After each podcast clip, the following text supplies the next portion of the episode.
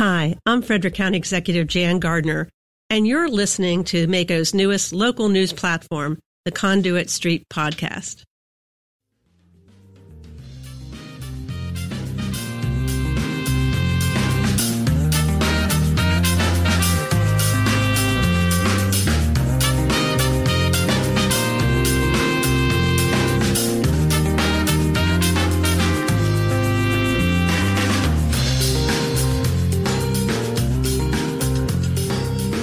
Hello and welcome to the Conduit Street Podcast. Kevin Kinnally here with my co-host Michael Sanderson. Michael, how are you today? I'm doing fine. How are you, Kevin? I'm doing very well. And today on the podcast, we are happy to have MACo's Legal and Policy Counsel Les Knapp. Les, how are you today? Doing well. Glad to be here, Kevin. Today on the podcast, we'll talk about two very important cases that just came down from Maryland state courts, and we'll talk about some of the ways that Maryland has it better than some of the states around us. So, Michael and Les, let's talk first about a recent Court of Appeals decision that really has major implications for local governments. This is a recent decision handed down by the Maryland Court of Appeals that could expand the concept of taxpayers standing and allow taxpayers to sue local governments for waste and mismanagement without a need to show a specific harm different from that of the general public. So, Les, first of all, for all the non lawyers out there, what do we mean when we talk about standing? So standing is very important. It's basically your key to get into the court system. If you don't have standing, you can't bring a suit. So mm-hmm. what standing is, there are different types of standing and, and for taxpayer standing, generally, traditionally, there's been basically four requirements. One is you've got to prove you're a taxpayer in the jurisdiction subject to the lawsuit. Two, you have to allege that the challenged action by a local government or public official is either illegal or beyond their powers. Uh, and this has been interpreted by the courts to include uh, charges of waste, mm. mismanagement of funds. Mm-hmm. Three, you have to show that the challenge action may cause a pecuniary loss to either the taxpayer or an increase in their taxes. And four, you have to show some type of special interest that the alleged waste or mismanagement uh, is distinct from that of the general public. And this is common in many types of standing. You have to say, my property has been devalued by the government's action yeah. or my taxes are going up. Right. So, so we've seen that a lot with land use issues, right? It's you, you, if you're on the other side of the county or you, if you're from California, you can't necessarily come to Maryland and sue over a land use decision in the way that someone who's right next door who could say, I have a particular interest. My property value is affected or my viewscape is affected. You've had to have that sort of special standing to be able to get in the door. Correct. You've got to have that nexus and some connection to the harm you're alleging the government is causing. And so this case is basically about that principle as it applies to taxpayers. And do you, do you have special status merely by being a taxpayer in the jurisdiction? Up until now, the answer was you had to have a special argument, but but now with this court of appeals decision uh, they're basically saying no as long as you're a taxpayer uh, and can show you're paying taxes in a jurisdiction, you're considered different from the general public. So, so, the four examples that you gave us earlier, now you just have to go to that number one and say, I can prove that I'm a taxpayer in this district and therefore I have standing. Correct. So that, that fourth prong is sort of dropped from the list, basically, because if you can show you're a taxpayer, that, that sort of satisfies that you're an interested party. Yes, it, it removes what's been a long-standing requirement of taxpayer standing and now basically makes it easier for any taxpayer within your jurisdiction to come forward and argue about waste or mismanagement of funds. So, Les, we talked about the court making this ruling. This is the Maryland Court of Appeals. What's the background here? Where did this come from? Why did the court have this case in court, and why did they decide what they decided? So, this decision was George v. Baltimore County. Uh, it was issued by the court on April 1st of this year, and originally it was brought by several Baltimore County taxpayers over alleged mismanagement of the county's animal shelter. Okay. And basically, the circuit court granted summary judgment for the county, meaning they just dismissed the case, um, finding that the plaintiffs, the taxpayers, had failed to show they would suffer a loss or tax increase distinct from the general public. Right. So back back to this exact question right. of are you a special case to be able to bring this legal argument? Exactly. Right. The plaintiffs appealed to the Court of Special Appeals, which also upheld that verdict right. for dismissal. Uh, but then the plaintiffs appealed to the Court of Appeals, and they've obviously turned that around. And that's Court of Appeals is essentially the Supreme Court of Maryland. Correct. Right. We have a strange name for our, our court. Normally, in most other states, the Court of Appeals is the intermediate court. Right. But for here, yes. Okay. So obviously this has big implications, not only for Baltimore County, but of course for all counties in Maryland, all local governments. And and legally speaking, Les, I mean, this is probably the end of this show, right? From time to time, state decisions, if they're on constitutional subjects, can can become can be further appealed to the U.S. courts. But this doesn't look like it's that kind of thing, right? This is really this is a state suit. It's about state law. It's the state courts. This is the end of the show, right? Most likely, yes. Yeah. I, I, I, an appeal is possible, but I think unlikely given the, the subject matter of the case. So bottom line, Les, this is not likely to open Pandora's box, right? But there could be s- potentially significant implications down the road. Yes, I, I'd say it's not opening, throwing the doors wide opening, but it is opening them much more than they were previously. Okay. I mean, you'd, you'd have to think that every every budget process and every time you spend public funds, you're open to some degree of controversy and some degree of dissent. And that's normal. Right. So that's, I mean, it's, it's just the nature of the beast. It's mm-hmm. what part of public service is sometimes you have to make decisions that are unpopular. You have to make, you know, make judgments and, and especially if you raise tax rates in order to do something, there will be a party out there who's, who's upset about it. Historically, that wouldn't be enough to let you file a suit and claim that it was an overreach or, you know, an, an unreasonable thing. We, we theoretically could see now, you know, see that happening now. But I mean, bringing a suit is expensive too. I mean, let's not forget that. Right. Yeah. It's not, it's not a trivial matter. Mm-hmm. Uh, but is it, is it conceivable we see some filings that, you know, you know, I don't like that the budget spent this amount of money on this project or, you know, why are you doing this or that? I mean, this, this, this particular case is about an animal shelter, but it easily could have been, well, we're building a new park or we're cleaning up the beach or we decided to pave these roads and not those roads. Right, right. Yes. You know, there's an awful lot of judgment calls that go into public budgeting that affects everyone as a taxpayer. So, Michael, do you think this is going to cause local governments to second guess some decisions, potentially some more red tape here, delayed budgets? I think that's what I would worry about. I, I mean, I'm, I don't know. I mean, I guess this case goes back now to the lower courts for them to, to decide on its merits, right? Right. Now the case goes back to circuit court and it's actually going to go through a, a full trial. Right. So they've, they've resolved this question that, that this case can go forward. The, the plaintiffs have standing. So now we'll decide whether, you know, the appropriation of money in this program will get shut down. That's what they were seeking, right? They're, they're just seeking shut down the program. They didn't want a bag of money back. Right. Right. Yes. But- yeah. So, but, but in, in, theory, I mean, I guess you could see that happening. You could see, you could see county or state programs just be sort of in limbo while the courts sort out whether a litigant can shut it down as this is too much. And we all know how long it can take to churn through the court systems, years and years sometimes. So, yeah, I mean, you could see some stuff delayed, some stuff in limbo for sure. I mean, we have, I mean, we have a specific provision in the Maryland Constitution. We've talked about ways things can get on the ballot. One of them is things being referred mm-hmm. you know, to, to a citizen referendum by signatures, but you can't use that process for a budget issue. Mm-hmm. And the process being, you know, the thinking being you can't, you, you would effectively hold up an entire budget matter if you had to go two years until it can be on the ballot and so Right, forth. right. I- I wonder if the same problem applies. So you pass, you pass a county budget in the month of May, and then you end up sitting around for 16 months to find out whether you can build that park after all. Right. Right. I mean, definitely some potentially big implications here. Another case, Les, that just came down is a case coming out of the Maryland Appeals Court, and it holds that no local preemption in a Montgomery County pesticide case. And essentially here, Les, the Court of Special Appeals has rejected an argument that local governments are impliedly preempted from regulating the use of pesticides, and it upheld a Montgomery County pesticide regulation. So Les, once again, for the non-lawyers out there, what exactly is preemption?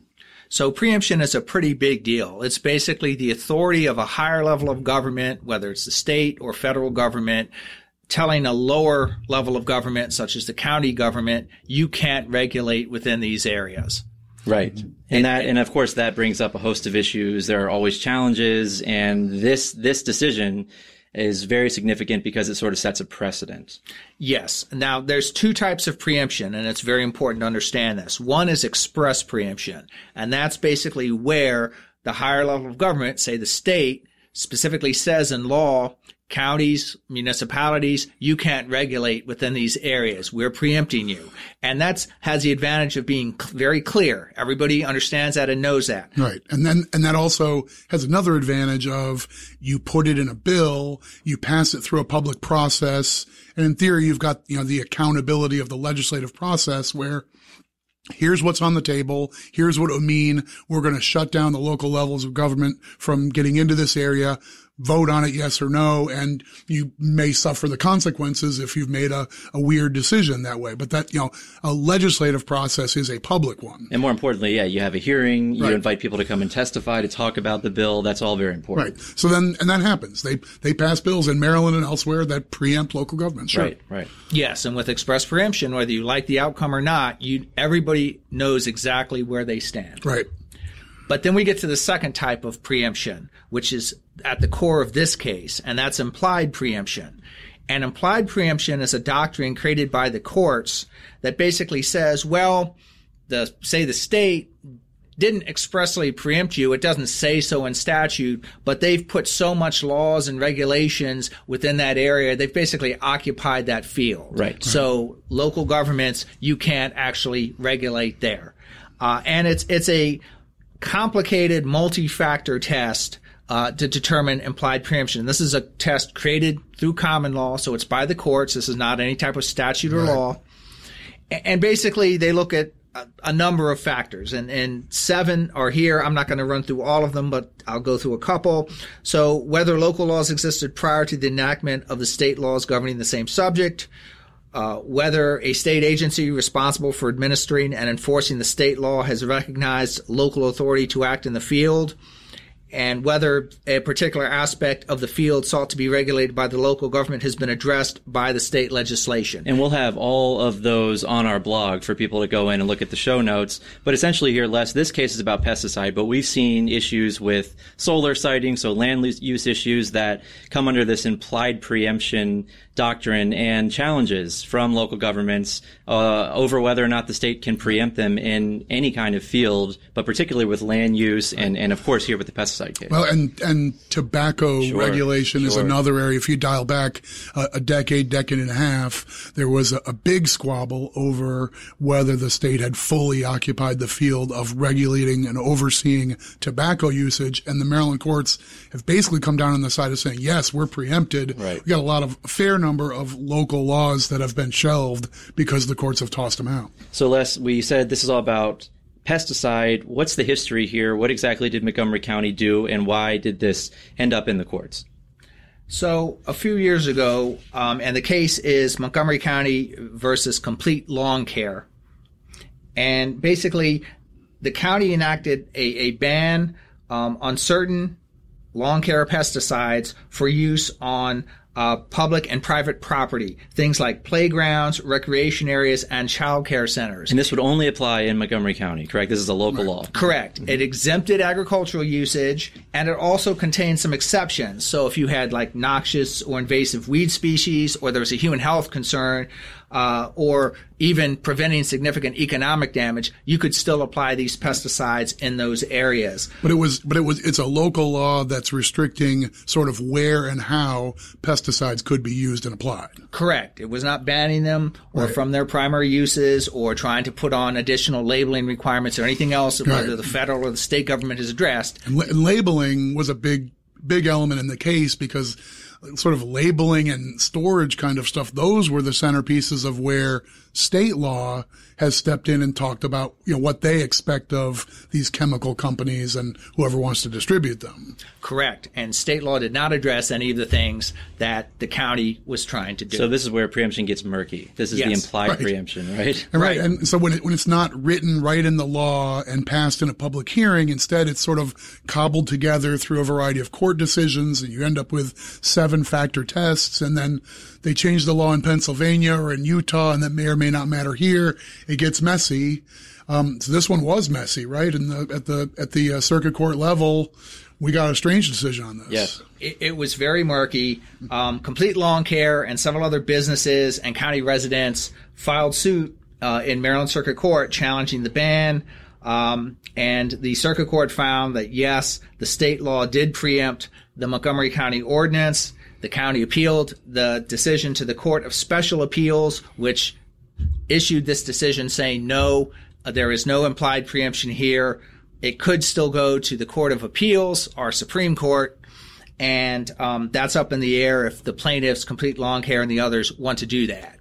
So what happened moving here, forward, just to, obviously to piece this together, is County in this at the circuit local court law. level, the county and Les, lost. what do you think now the court of special moving appeal, forward, special in the short appeals, that middle level has now ruled in the county's favor and said the cur- circuit court was wrong in their holdings. Right? Correct. And this just highlights, I think, implied preemption is just very problematic and challenging, not only for local governments, but for people that could be affected by their regulations because you don't know. And it just generates litigation, costs and time and effort uh, for all sides to challenge this. And having some more bright line test, express preemption, again, you know where everybody stands because it's in the law clearly. You you may or you may not regulate within these areas. And Michael, you brought something up earlier. This is uh, litigating and not legislating, and that's one of the issues. I mean, it's that's where we come down. I mean, you know, MACo's gig is representing county governments, so we come come at this with a perspective that we think local governments ought to have flexibility. But taking a step back, I, I mean, there there's there are there are weaknesses in the idea of important law getting decided by law clerks and judges just trying to do their best looking through precedent and sorting these things out. I mean a lot of those a lot of those local laws had been in effect on tobacco in particular. Local laws that had been in effect for years suddenly getting struck down out of out of basically left field because the court said you know what? We think it's about time the state just owned this area. Um, it's a peculiar spot. It's one that you know, I think I think we have a mind. We'd like to see more clear laws in Maryland out of this, even even if that means the legislature giving guidance to the courts on how to interpret their own actions. Right, and I think it's just look, have a public hearing, have a process, let people come to the table, let people explain why this is good or bad, and make it transparent. Right, and, and we're going to lose those fights at least some of Some the of the time. time, it's sure. not. It's not. It's not like we want a change of venue because we know we're going to win, and local governments will just prevail before the state legislature. No, we're just, I think we would like the idea that we're a stakeholder in this and basically county governments writ large didn't get to play any role in this case on, on the pesticide matter until the circuit court told Montgomery, you know, that their law had overstepped local government bounds. So give us a seat at the table. Yeah. Okay, so short term and long term, Les, what do you think this means for counties? So short term, it just means that counties that want to enact these types of uh, pesticide regulations can likely do so. Um, the Montgomery County pesticides uh, will go back. Regulations will go into effect, and they can enforce those. Other counties can follow suit, but again, there's some uncertainty there because this could be subject to appeal. Right. And So Michael, what about in the General Assembly? Do you think we'll see anything from this in the General Assembly next year? I- I think it, I think the odds are very good that we will. This is a hotly contested issue. Uh, you have a number of you know of business interests who don't like uh, they don't like the specific elements in the county law. So yeah, the likelihood of this being just the beginning of that fight, I think, is pretty high. So in the in the 2020 session, m- maybe unless.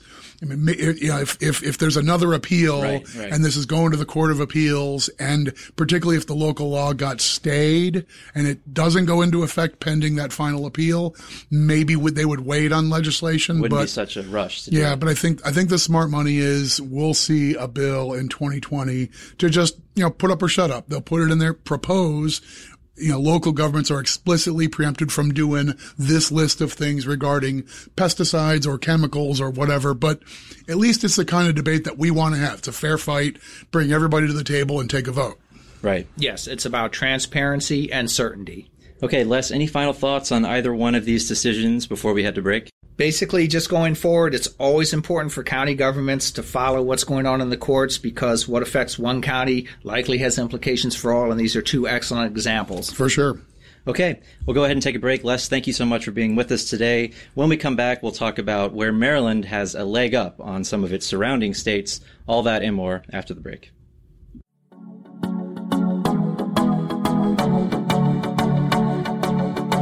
This is John Frenaye with Eye On Annapolis to let you know about our daily news brief podcast. If you want to keep up on Annapolis area local news, local weather, and local events, check us out. We produce episodes every Monday through Friday at 7 a.m. and deliver them right to your phone or computer for free. You can also catch them on our Facebook page, All Annapolis, or under the podcast category at eyeonannapolis.net. You can even ask Alexa to play it for you. So, if you want to keep up to speed on Mayor Buckley, County Executive Pittman, Navy football, maybe you're looking for a weekend thing to do, or if you just want to catch the hyper-local weather, give a listen to the Eye On Annapolis Daily News Brief. We'll see you tomorrow morning.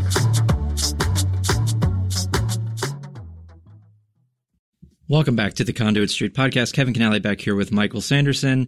Michael, you just returned from a conference down in Charleston, South Carolina, the Conference of Southern County Associations. Tell us about that. I know every time you go down there, you come back with a lot of great information. How was the trip? What did you bring back with you this time? I tend to come home from this conference every year and I come home with a bunch of notes about, oh, we got to go check out Mississippi's doing this really good program or Arkansas has figured this thing out for their insurance or oh, the legislative team in Texas just killed this bill. We got to go take a look and see what the amendments were, blah, blah, blah. So a lot of that kind of stuff we bring home, but it's a really good professional level peer exchange. Uh, I always get a lot out of it. I remember last year you came back and said that there was a lot of talk about the MACo podcast. We right. were, in terms of counties and associations, we were one of the first, I think. We're first. And hopefully you inspired a lot of counties, a lot of local governments to start their own podcasts. Have you seen any movement there? Did you hear any updates this year? Up and running. I think uh, we're, we're happy to see uh, the Virginia Association of Counties just to our south. Uh, they have been running a, a pretty good show. They've been going deep on a particular topic for each episode. Okay, I like and, that. And getting into that. So um, they've been, I think, going a little deeper than we have been willing to, and I'm interested. I've been listening to theirs. Uh, they do a good job with that. The North Carolina Association has recently launched their own, so they're up and running. Um, I think this is an idea that's catching on, just just reaching reaching an audience that's maybe a little different than your standard newsletter or bulletins and that sort of stuff. That's what we're trying to do, and I, I think it's catching on. That's the idea. So we mentioned in the lead to this episode that we were going to talk about ways that Maryland has a leg up on some of the states around us. And you you were down there. You talked to all of your your counterparts and staffs from different uh, different states and counties. Let's talk about some of the stuff that you heard that that makes Maryland stand out in relation to those other states and counties. Well, honestly, this goes back to a subject from the first half of this this episode, uh, as Les was joining us talking about preemption issues in the court. Mm-hmm. Uh, preemption is a really hot issue in state legislatures across the country, um, maybe even especially in the southeast region, and one of the big takeaways uh, that we had from from this conference, talking to the legislative staff for, from other state associations, was just the breadth and depth of different bills being introduced and considered in state legislatures to remove powers from local governments. And it's just, I mean, I, ended up with a page and a half of these tiny little hand scribbled notes about I want to read what they did here, and I can't believe they were talking about doing this there. But um, it's just a it's a really big issue. It's I, I, describe it as bread and butter for what MACo is about and for what our our local governments believe in. Yeah, the idea of a state legislature stepping in and basically saying we don't think the counties can be trusted to do a local license or to make to make zoning decisions or to handle their own tax rates. We need to step in and oversee that stuff. So essentially, what you're saying is those states are saying we don't need county governments. We don't it, trust them to do anything. I tell you, there's at least one bill introduced in the Florida legislature that I pulled up the bill while we were talking about it and reading through it. I came away with just fold up the tent. I mean, if this bill were to pass, fortunately it didn't pass. Right. But I mean, our counterparts at the Florida Association of Counties, they are like back against the wall every year trying to fend off these things just to sort of shut down the whole concept of home rule and local decision making. I mean, you know, we we spent time the last several years about local licenses for electricians. Right. right. And and like our legislature has been pretty sensitive on that front. We've talked about we've got places where we want to have certain education requirements and the legislature said that's pretty reasonable. Let's make sure we keep that around. Right. So they haven't stepped on our neck the way that some other legislatures seem to be willing to consider and sometimes do to their locals. And I know you were involved in a session regarding preemption, specifically about Maryland and our fight regarding small cell wireless siting. So I'm sure uh, the folks in those states that have had their necks stepped on were sort of really impressed with how we were able to, to work with the General Assembly to handle that issue locally. Uh, so that obviously, I think, hopefully, yeah. folks took a lot away from that from from your presentation there. Yeah, a big conversation on on that topic because it's one that's happening almost everywhere. I've lost count of how many states have have stepped in and taken over the approval process, taken it away from the communities and made it a state path. Right. Um, that's not happening here in Maryland, and I think we're going to see progress that just makes those you know makes all that infrastructure fit in the neighborhood a little bit better and give us some input and some say. Let the community be heard. That's what we want.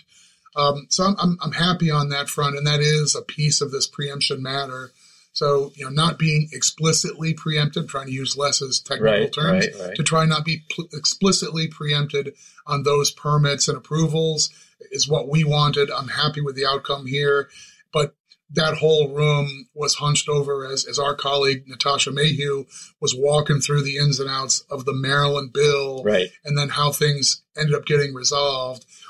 I could see other, you know, other our other counterparts from other states. They're like, we let's get her card. We right, gotta follow, yeah, we got to follow up. And she was great. I mean, she carried that bill, so of course, hopefully, they they got her card, and they're going to be calling it nonstop. I'm sure. But let's talk about maybe the difference between these other states where they're having so many issues with their legislatures trying to preempt them and not trust them to handle day to day business, and the difference between the Maryland General Assembly and Maryland's governor.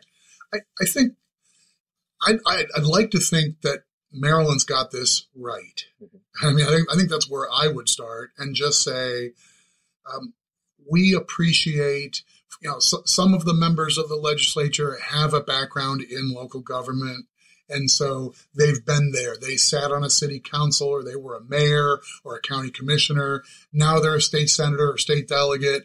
And that happens. So we get some people who have a direct experience, but I, I think part of it is we represent county governments. People who grow up in Maryland really identify with their counties. Mm-hmm. You hear this all the time. Even if you just, if someone were to walk in the front door and ask the MACo staff, well, where are you from?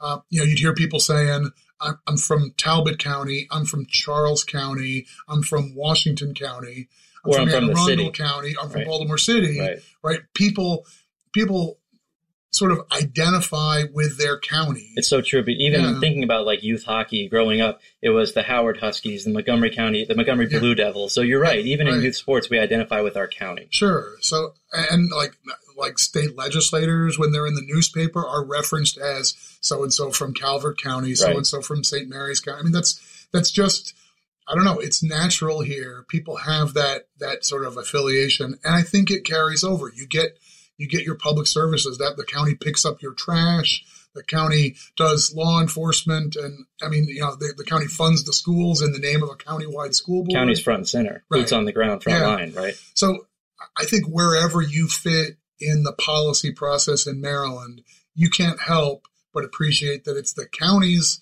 delivering frontline services for most residents and I mean, if you're in a municipality and they've got a local police force or they've got special services, I'm sure you have a strong affiliation there as well. Right. Uh, but not everybody has the affinity for counties that Maryland does. I think that that's that's our benefit here. So, I mean, bottom line is our General Assembly.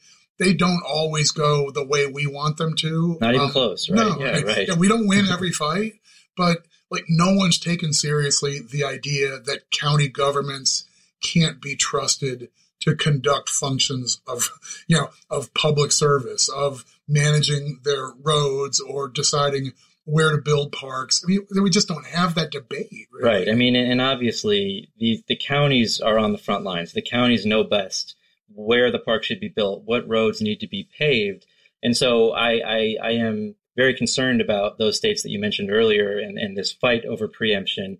But of course, it's great to see that we we do have such a great relationship with our General Assembly and with our governor, and that they get it. They right. get it. And and I mean, during during this conversation, where we're in sort of a big horseshoe style room, I'm sitting next to the director of the Florida Association, and we kept going through notes, and she was describing bills that were introduced in Florida and being considered, and you know, the way they passed out of a committee or got amended and so forth. And I sort of, there's this old joke about you see these headlines of strange things happening, and they all start with Florida man.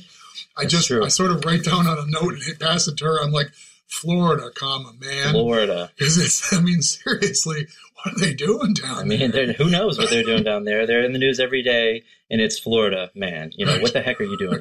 I mean, one, one, one more example. One big difference, not to get too too far afield, but Florida has really strict term limits. I think you can only serve two terms in the legislature in Florida. And so that's a relatively quick turnaround from brand new to you're done. Right. And so now I've heard these stories about how coalitions of people who expect to run for office in a certain year are already plotting out who's going to be the Speaker of the House wow. a few years later because we know, you know, whoever's there now, they're all done in a few years. Um, Completely different mindset. Right, exactly. I mean, so, and maybe that's got something to do with it. Maybe, maybe having institutional knowledge in our deliberative bodies in Maryland, one of the benefits of that is they get to know MACo. They build relationships with the county council back home. Right. They understand how their district interacts with the county districts, and they figure out, hey, I really care about potholes, but I'm a state senator. I'm not really in the pothole business, but I know who is. But I can make a call, right? Right, right. And that and that's that's how things ought to work. So yeah, of course, that's one of the biggest arguments to to do away with term limits is that institutional knowledge. Of course, there are arguments on both sides, but I agree with you that relationship building is so important. And if you can stick around long enough to understand the role of state associations and your county and your council, obviously that that's that's a great thing.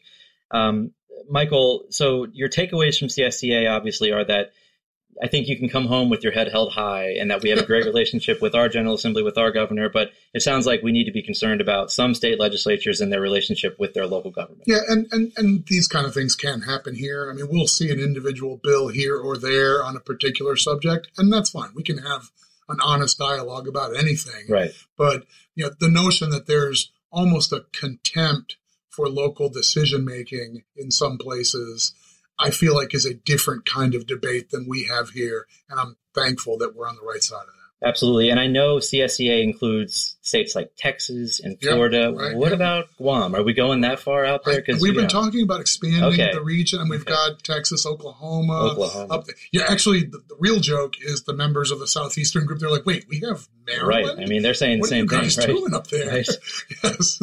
Okay. And we do have that exact conversation. So, so, what, what's going on in Maryland? So we need to probably listen to the North Carolina podcast yeah. and see if they're saying, "What the heck right, is Maryland doing yes. up there?" I mean, That's we think we're high and mighty, right? okay. So CSCA, obviously, great wrap up there. A lot of great knowledge, a lot of great input. Let's talk about the latest news coming out of Baltimore City. Big changes, Michael. Yeah, times there are. Cha- I mean, last last week we had a brief conversation as the ink wasn't even dry on on Mayor Pugh's resignation, but the pieces you know, have basically fallen into place there. Um, so so you know, Jack Young uh, has spent some time as the ex officio mayor in, in the mayor's stead, now officially stands in that role. And I, I think, you know, has his eyes firmly looking forward. Sure. If you if you follow his social media presence, which has always been a relatively high profile as the council's been focused on one topic or another, right. he's he's always been a communicator. Uh, but now I think he's trying to take that that post and help talk. You know, we're looking forward. We're looking on doing the next thing. We're working with kids. We're looking for opportunities.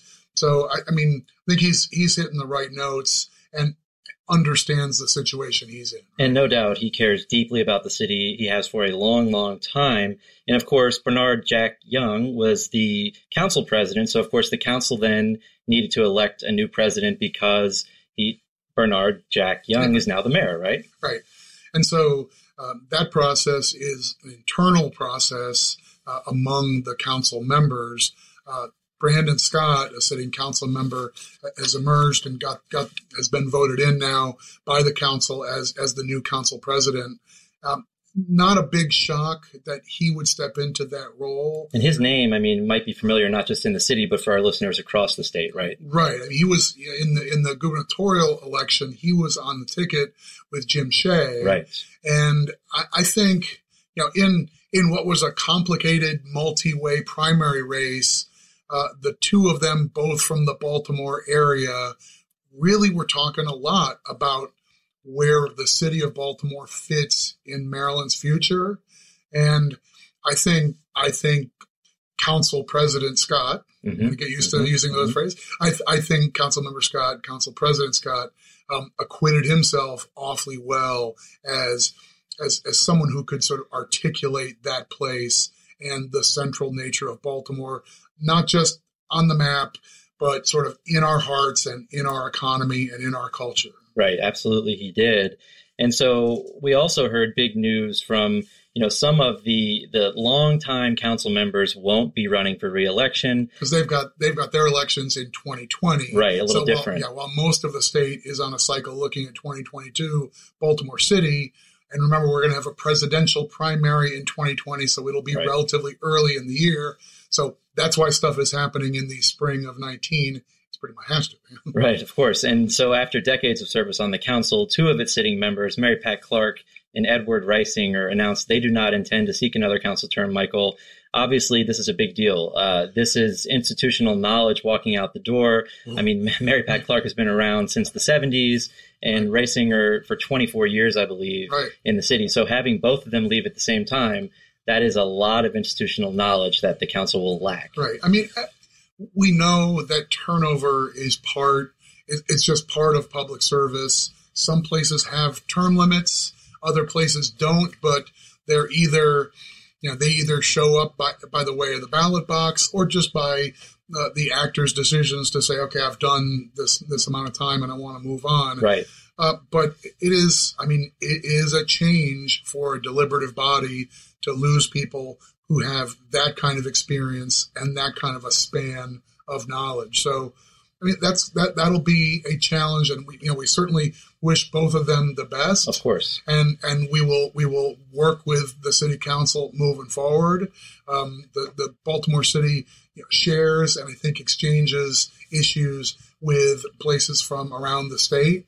So they're a member of MACo, and we plug them in very much into our policy planning and thinking and our events and so forth. Uh, but I mean, the council is going to lose a lot with a couple of its lines uh, moving on. I think it was great, though, to hear both of them say that they believe the council is in good hands, that the council is going to do good things moving forward. So I think always good to hear a longtime member of a body leaving and saying, look, I'm leaving this in good hands. These people, they got it. Right. Well, you, I mean, you commit that kind of time to public service and, you know, district service, particularly in an urban environment, is a really different animal than almost anything else. Right. And being on a city council means you know, sort of understanding your community. You go to those meetings and you talk to everybody, and they see you at the grocery store, at the bowling alley, and that I mean that is a way of life more than it's just a part-time job. This isn't this is not a you know this is not just a gig economy sort of thing where you swing by, do four years, and then ch- and punch out. No. This is, no, no. This is in line at the grocery store. this is at the dry cleaner. Yep, right. This is constituent right. services. Mm-hmm. Okay, so obviously big changes there. We wish them all the best. Right, and oh, I mean, should should mention you know Bill Henry, yes, another member of the council, uh, a two-term member. Uh, I think he sort of took a pledge saying oh, he only wanted to do two terms. He's, I guess, tipped that he's he's going to make an announcement. He plans to run for city comptroller as opposed to coming back for for the city council. So that could be some change as well. So the announcement of the announcement, and we certainly expect him to run for city comptroller. So even more change there, right? So big changes. And Michael, let's go ahead and wrap this episode up with what we're looking forward to uh, any closing thoughts on our Derby picks? Because Derby uh, did, we, did, we, do that? I think I did, and I was I, I lost. Oh, you hit the board. Yeah. I, mean, I think you I think right. you were able to weasel out of making actual pick. That's that's basically yeah. true. I right. Mean, so so so your horse Tacitus. I think what I heard you say was that you really respect Bill Mott as a trainer. and you thought Tacitus was a really good looking horse, but you know Bill Mott as a trainer is a guy who's going to win the Derby one of these days, so you should respect Bill Mott. I'll go with that. Yeah. With so that. so people who followed that advice, you might have had to read between the lines a little bit. Right. You could have cashed a, a very healthy ticket on the Derby. Two bucks gets you 130. Um, I, on the other hand, I had well, actually, I, I, think I nailed the Derby too. I wasn't on the podcast, but I was speaking to a group of finance officers a few days before we recorded. And this has become tradition for you, right? To talk yeah, about the Derby. So right? yeah, people nudge me and so forth. And and so I stood up and I said, the one thing I want you to do is bet against maximum security. Mm. And I outlined why he couldn't win the Derby. And so, um, as we know, uh, if you bet on maximum security, you were a loser, and that's the way I had it. I had this Derby red perfectly. Just just fade that horse. So you had maximum security winning, but then being disqualified no, because he was running like a drunk driver at the well, end of the no, race. Okay. Right? I, I, may not have had all the details, but like this isn't. We're not playing horse. I didn't have to call the bank. No, right? you're right. You're so right. I just said if you bet on this horse, you will lose and that's what happened. All those people lost their money. So I, am gonna I'm gonna take credit for that. So so I can imagine you getting like angry texts for about 15 minutes while they were reviewing the end of that race, and then all of a sudden those texts stopped, right? Something like that. Okay, okay. All right, so that'll that'll do it for this episode of the Conduit Street podcast. And Michael, any any closing thoughts? Just honestly, what I'm really looking forward to now is when I get home and after she's heard this episode, my wife telling me that she prefers my sick voice oh. to my ah. regular one, that it's not as annoying as my ordinary voice, and I'll just have to live with it. Hey, we'll take it. We'll take it. I'll take it too. But anyway, we'll go ahead and leave it there. Uh, Michael and Kevin signing off. As always, if you enjoy the podcast, please give us a like, subscribe. Really helps get our message out. Also, it is Maryland Podcast Month you can subscribe to the podcast Twitter feed. It is at Maryland Podcast, a great group of podcasts featured this month. Please go and check them out, trying to build the whole podcast community in the state. But until next week, Michael and Kevin signing off, and we will talk to you soon.